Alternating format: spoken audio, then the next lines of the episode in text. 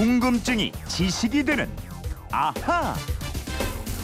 네, 세상의 모든 궁금증을 풀어드립니다. 궁금증이 지식이 되는 아하 휴대폰 뒷번호 8828님의 문자인데요. 우리가 명절에 화투를 하는 것처럼 서양 사람들은 트럼프 카드를 하는데 이 카드에 등장하는 인물들이나 카드 모양이 다른데 어떤 의미를 담고 있는지 궁금합니다. 이러셨어요. 네, 놀이는 잘 못하지만 그림에는 일가견이 있는 김초롱 아나운서와 알아보겠습니다. 어서 오세요. 네, 안녕하세요. 지난번에 저 화투 네. 못 친다고 그죠? 김초롱 씨는 그러면은 one card나 포커는 할줄 알아요? 저 one card 요거는 참 아, 잘했었습니다. 예. 예. 어릴 때 이제 아이들이랑 친구들이랑 하곤 했었는데 약간 눈치 게임 비슷하잖아요. 아, 재밌어요, 예, 재밌어요. 이거 재밌습니다. 얼마 전에 화투 그림 의미 말씀드렸는데 예. 이 트럼프 카드도 의미가 다 있겠죠? 아유, 그럼요. 다 있습니다. 먼저 우리가 트럼프 카드라고 하는데요. 서양 사람들이 흔히 playing card라고 합니다. 놀이 카드라는 뜻입니다.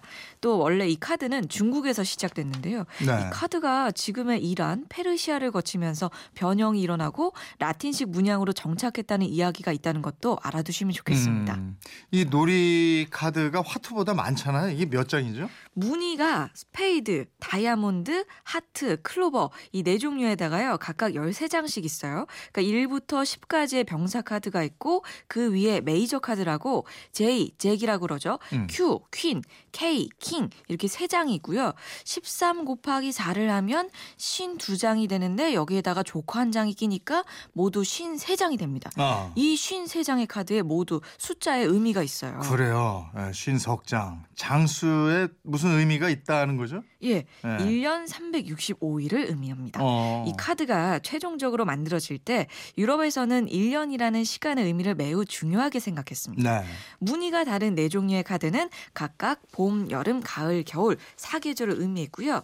13이라는 숫자는 주를 의미했습니까? 그러니까 13주가 한 계절이라는 게 되고요. 음. 13주 곱하기 4를 하면 모두 52주가 되는 거예요. 네. 또 1부터 13까지를 모두 더하면 91이 되는데요. 음. 91 곱하기 4를 하면 364일이 돼요. 네. 근데 1년에서 하루가 모자라잖아요. 음. 여기에 53번째 카드 조커를 더하면 365일. 1년의 날수가 딱 채워집니다. 아, 정말 그러네요. 예. 그럼 카드에 그려진 모양하고 인물 이건 어떤 의미가 있어요? 이 카드가 오늘날과 비슷한 형태를 하게 된 게 14세기 후반입니다. 당시 프랑스 왕이 샤를 6세였는데요. 네. 이 왕이 우울증이 굉장히 심해서 국정을 제대로 돌보기가 어려울 정도였대요. 음. 그때 한 궁정 화가가 마을을 돌보다가 이 마을을 떠도는 집시들이 카드를 가지고 노는 걸 보고 결심을 하게 됐습니다. 네. 그래 결심했어 왕의 우울증을 치료하기 위해서 놀이 카드를 만들어야겠다 하고 직접 카드를 그려서 왕한테 바쳤어요. 아, 왕이 좋아했나 보네요. 다행히 그랬던 모양입니다. 네. 이 놀이 카드가 왕은 물론이고 귀족 사회를 비롯한 사회 전반에 확산됐는데요. 이러면서 왕과 영주들이 카드에 들어가는 인물에 자기 얼굴을 그려놓고 싶어 했어요. 어. 그래서 화가들을 불러서 킹 K에 자신의 얼굴을 그려넣었고 그 다음으로 퀸에는 아내나 뭐 정부, 그 다음에는 잭에는 이 자신의 충직한 기사 초상화를 그려 넣었습니다. 아, 그러면 카드에 들어가는 인물들이 다 제각각이고 다르고 이렇겠네요. 그렇죠. 거기다가 샤를 6세는 카드의 장수를 늘리면서까지 모든 신하들의 얼굴을 카드에 그려 넣기를 원했습니다. 음. 이러니까 문제가 생기기 시작해요. 신하들이 서로 높은 자리를 차지하기 위해서 경쟁을 하고 이간질하고 싸움을 벌인 거예요. 네. 이 놀이 카드 하나 때문에 이 궁정의 분위기가 어수선해지고 국정이 혼란스러워진 거죠. 야, 카드 하나 때문에 그야말로 암투가 벌어진 거네요. 예. 그래서 어떻게 됐어요? 그런 모습을 보던 영주들이 이래서는 나라 꼴이 말이 안 되겠다 싶어갖고 제안을 합니다. 카드에 들어갈 대표 인물을 선정합시다. 아, 그렇게 해서 인물이 통일됐다. 맞습니다. 네. 그 결과 킹 카드에는 역사적으로 위대했던 왕들의 초상화를 그리기로 했어요. 제일 높은 스페이드 킹에는 성경에 나오는 유대의 다윗 왕이 들어갑니다. 네. 두 번째 다이아몬드 킹에는 로마의 줄리어스 시저, 음. 클로버 킹에는 알렉산더 대왕, 또 하트 무늬의 왕에는 800년경에 서로마 제국을 재건했던 샤를 마니오 대제로 결정됐습니다. 이게 얼굴이 다 비슷비슷하게 생겼던데 다 각기 다른 인물이었네요. 저도 이번에 알았습니다. 네. 사실 자세히 보면 인물도 다르고 그림 모양도 좀 다른데요. 예를 들어서 줄리어스 시저가 들어간 다이아몬드 킹 그림에는 다른 그림들하고는 다르게 칼 대신에 도끼가 들려 있어요. 어. 이 도끼가 고대 로마 권력을 상징했기 때문입니다. 그렇군요. 그럼 왕 다음에 퀸에는 어떤 인물들이 선정이 됐어요? 예, 이 퀸 카드에는 왕비라든지 뭐 정부 대신에 당시 사람들에게 위대한 여성으로 인정받던 인물들이 들어가게 됐습니다. 음.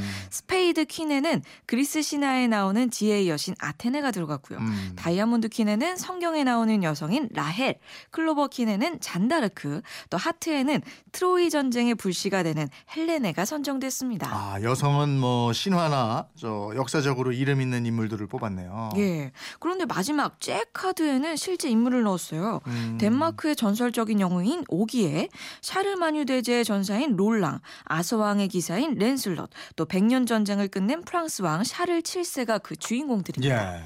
카드 무늬가 네 종류잖아요. 예. 스페이드, 다이아몬드, 하트, 클로버 이렇게.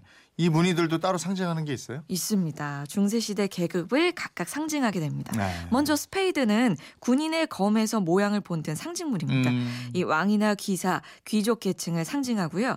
다이아몬드는 보석과 돈 모양을 본뜬 것으로 상인 계층입니다. 네. 또 하트는 처음에는 성배를 나타냈는데 이게 점차 하트로 바뀌었어요. 교회의 성직자 신분을 상징하고요.